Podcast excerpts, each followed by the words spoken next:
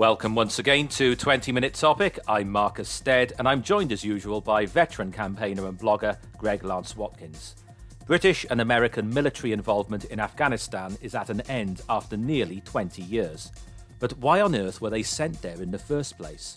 And looking ahead, what next for Afghanistan? On what terms should we enter into dialogue with the Taliban?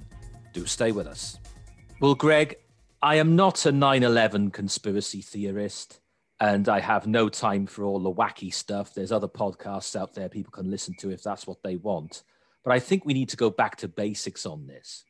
And the first question is what on earth were we doing in Afghanistan in the first place? Because, yes, Osama bin Laden gloated of his involvement in the 9 11 attacks, but so what? Um, lots of people were gloating about it. The 9 11 attackers were, well, 15 of them were citizens of Saudi Arabia. Two were from the United Arab Emirates, one was from Lebanon, one was from Egypt. And a good book to read on this is The Eleventh Day by Anthony Summers and Robbyn Swan. It's a wholly absorbing and a powerful narrative full of good sense, properly weighted facts, and clear understanding of 9 11 and its aftermath. And it deals with many important points. There's the bungling of the security services, pretty much standard. We see that sort of thing a lot lots of daft things happened. Uh, a million pairs of tweezers were pointlessly confiscated by airport security guards. And there's the creepy suppression of 28 pages of the US Congress's inquiry report into 9 11, believed to endanger Washington's very special relationship with Saudi Arabia. So, what I'm getting at, Greg, is that of the 9 11 attacks, and again, I'm not saying the US government was involved in some wild conspiracy and was behind it in any way, but as I just said, these were predominantly from Saudi Arabia, to a lesser extent, the UAE, one from Lebanon, one from Egypt. What on earth were we doing in Afghanistan in the first place? I think something to remember to put this in a completely different context is do you remember when Iran seized a collection of Americans and kept them hostage? America found itself in the position that government was going to fall at home if it didn't do something about it. And it was going to fall overseas if it did do something about it. Because the Russians had said, don't attack Iran or we will attack you. You may recall that. Now, well, this was during the Carter presidency, wasn't it? Yes. Yeah, well, now, I'm, I'm 37. Nobody under the age of about 50 is going to have any meaningful recollection of that. Uh, yes, but you will notice that all politicians in America are well over that age. Indeed. Um, some of them are positively geriatric. Mm. Um, you may have noticed. So they were the people who went through those formative years, if not personally in office, in a position where that was where they were learning about their diplomatic skills. Now, the reason I raise this is what the hell did a task force go into Iran for and be such a bungling mess? Losing an aeroplane, getting shot down, following the road to somewhere it didn't know where it was going because it had no idea where the hostages were, having helicopters flying so low they took sand into the air intakes and crashed. They got reported to the Iranian military by people on a bus traveling down the road. It was a complete shambles until you looked at it and thought, what the hell are they playing at? Well, they were appeasing their, their electorate.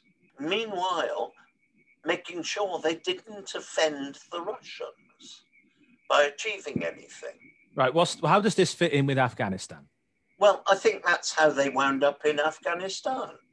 They had to do something because of 9 11, and they hadn't got a clue what to do. And here was a place where the Russians had take, taken a pounding. The Russians weren't going to get involved. And at that stage, the Chinese weren't. Uh, so it was a safe place to go and make a nuisance of themselves. Right now, because they now, hadn't now, got a clue what they were doing. Now, I'm thinking back to 9 11 itself. We're just coming up to the 20th anniversary. I remember the day very well. I was walking home from sixth form college with a friend of mine, and uh, we walked past this pub every day. And we, we, we often, it was about two and two, three mile walk from the college to my home. And he and I walked that way every day. Uh, it was good exercise for us. And we walked past this pub, and whenever we looked through the window, normally there would be afternoon sport on the TV. There would be um, generally horse racing or snooker or darts or whatever was ever on the telly. I, we looked through the, the window that day and I could see that there was news coverage on. And this was in the years before smartphones. We had no way of finding out exactly what had gone on at that stage. But I remember saying to him, and he'll back me up on this because I still know him. And I said to him, I said, something's up. I went home, put the portable telly on in the kitchen, and both towers had fallen by that stage and it was the most astonishing thing ever. And of course, it dominated the evening's programming for several days afterwards. But I remember that night, the night of 9 11, when I was either watching BBC or ITV, whatever it was, and they were taking a feed from one of the American channels. And they put up a picture about 9 10 at night, our time, of Osama bin Laden. And they were trying to make out, ah, we got someone who's responsible for this. Now, what had happened is Osama bin Laden had gloated about it that day as indeed had others. He wasn't the only person to claim responsibility. He was gloating about it. And even at that, I thought it was a bit odd that even after such a short space of time, they were pointing fingers even at that stage. It struck me as odd on the day itself. Oh, I agree with you. But it struck me as odd that um, the towers had fallen and absolutely nothing in either of them was remotely usable. Um, all the uh, paperwork, etc., had been totally trashed out of two of the biggest office buildings in the world. And yet they found a passport of one of the people who was on the aeroplane hmm. Who got hmm. blamed because he was an Arab. Arab? Yeah, okay. I just don't buy it um, there were so many things about that that America leapt to conclusions. Hmm. I really don't think they had a clue what they were doing. Yes, and I remember about three or four days afterwards, there was a special edition, a live edition of Question Time on the BBC.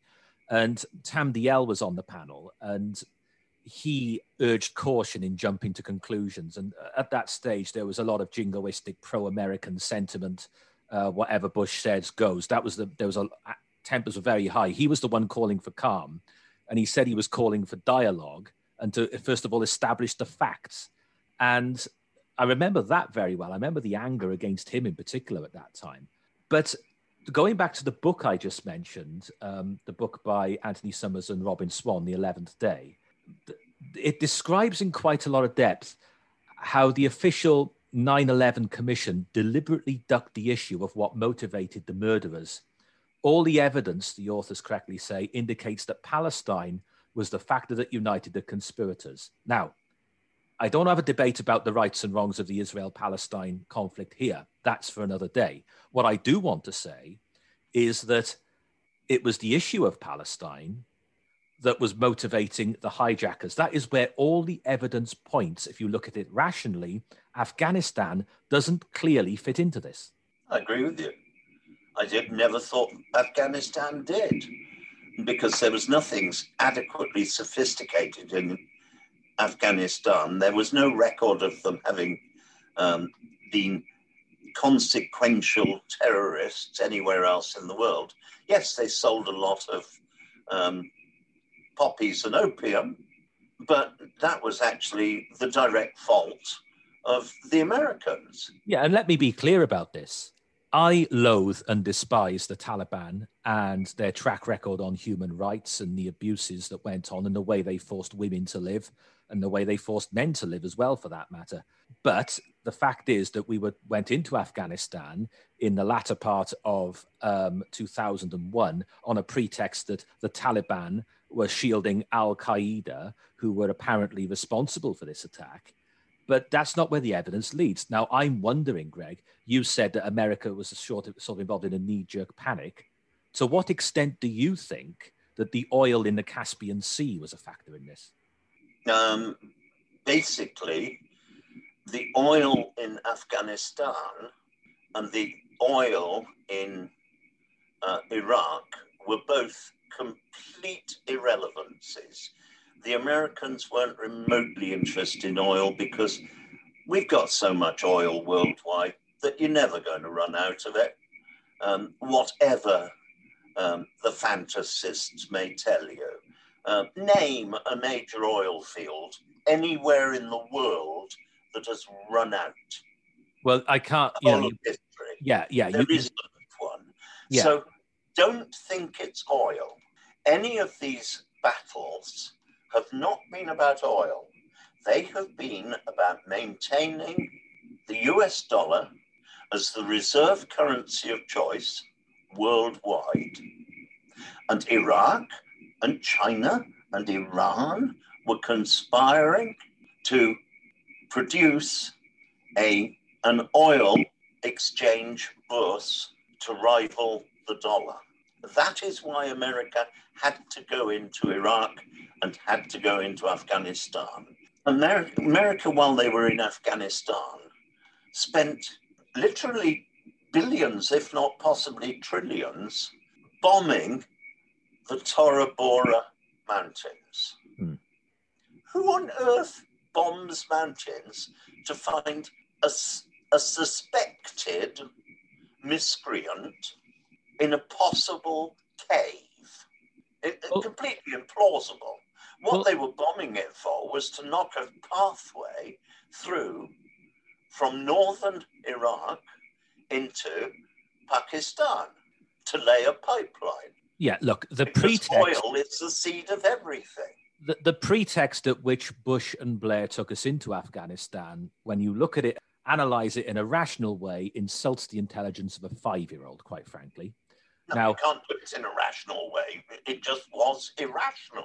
Yes. Now, if we had true leadership on the terrible events of September 11th, 2001, the rational thing to do would have been, first of all, to call for calm and then look at what the security services, if they're anything like as good as we're told that they are, let's get to the bottom of who was behind this and take it from there.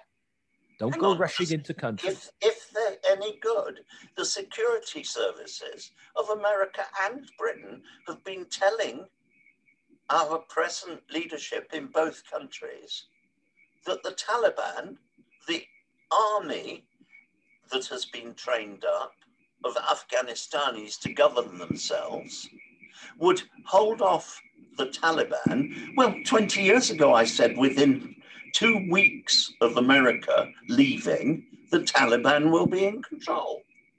Now, the next stage that nobody has thought about is the Taliban at the moment have the third or fourth largest um, air force in the world.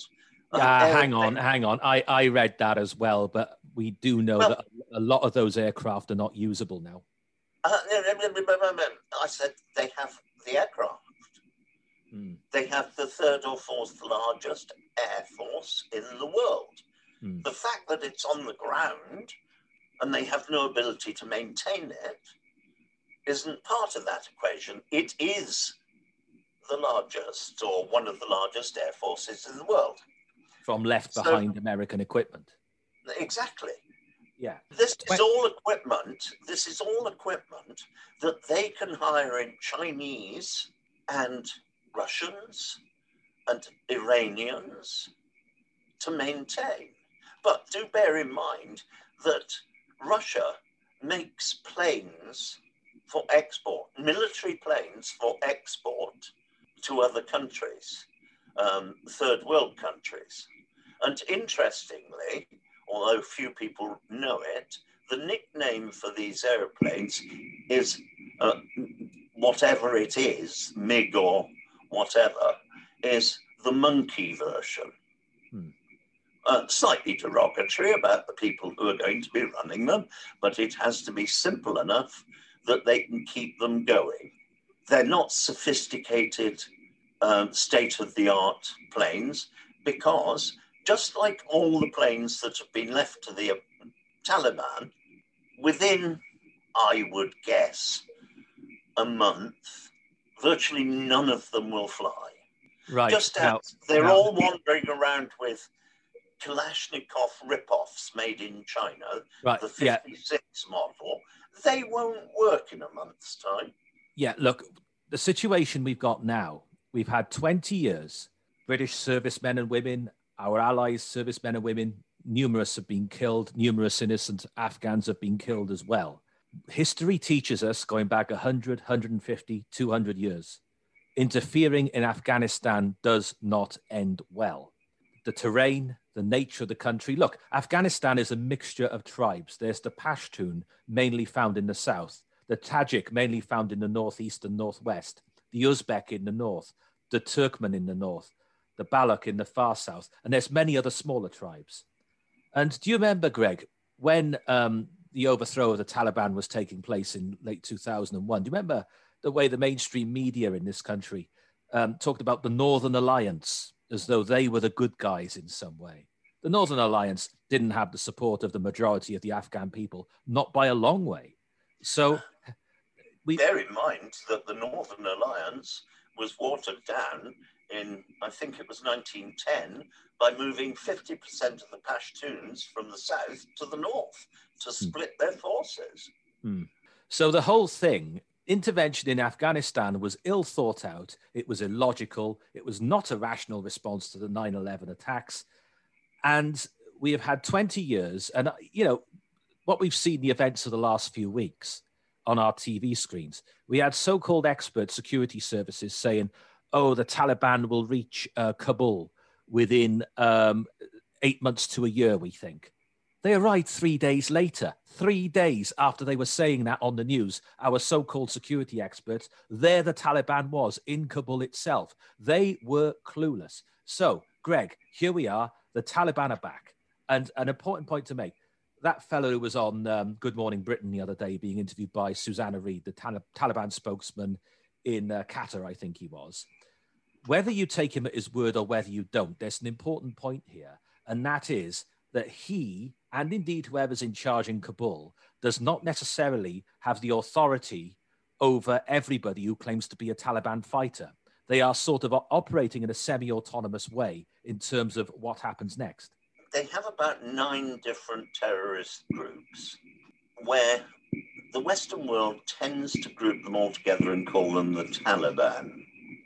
And then they start to find that there's IS um, whatever and there's um, this group and that group of terrorists within the Taliban who, as the Taliban lose control, and do bear in mind, they got there within three days, but they haven't appointed a single minister yet because they're squabbling.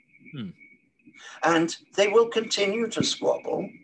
They will find that sophisticated pieces of kit like Humvees will all be off the road within a month or so because right. they won't be able to maintain them. So, so Greg, we haven't got so long it's now. Civil so, war.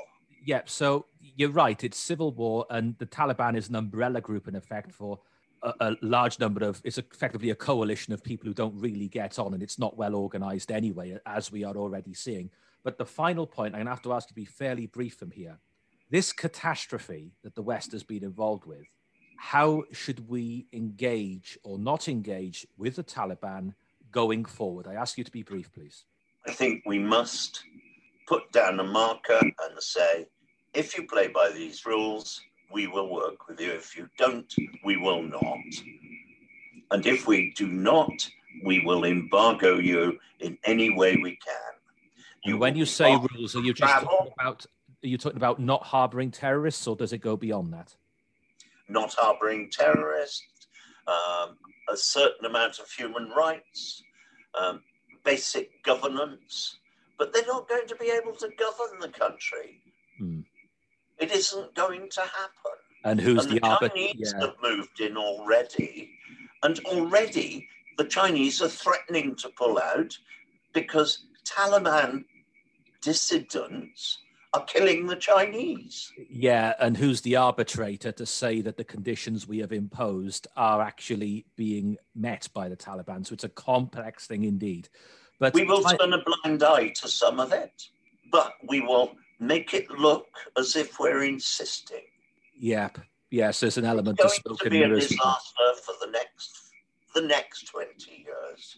Yeah, yeah. Well, and I, then I can't. go on about another hundred.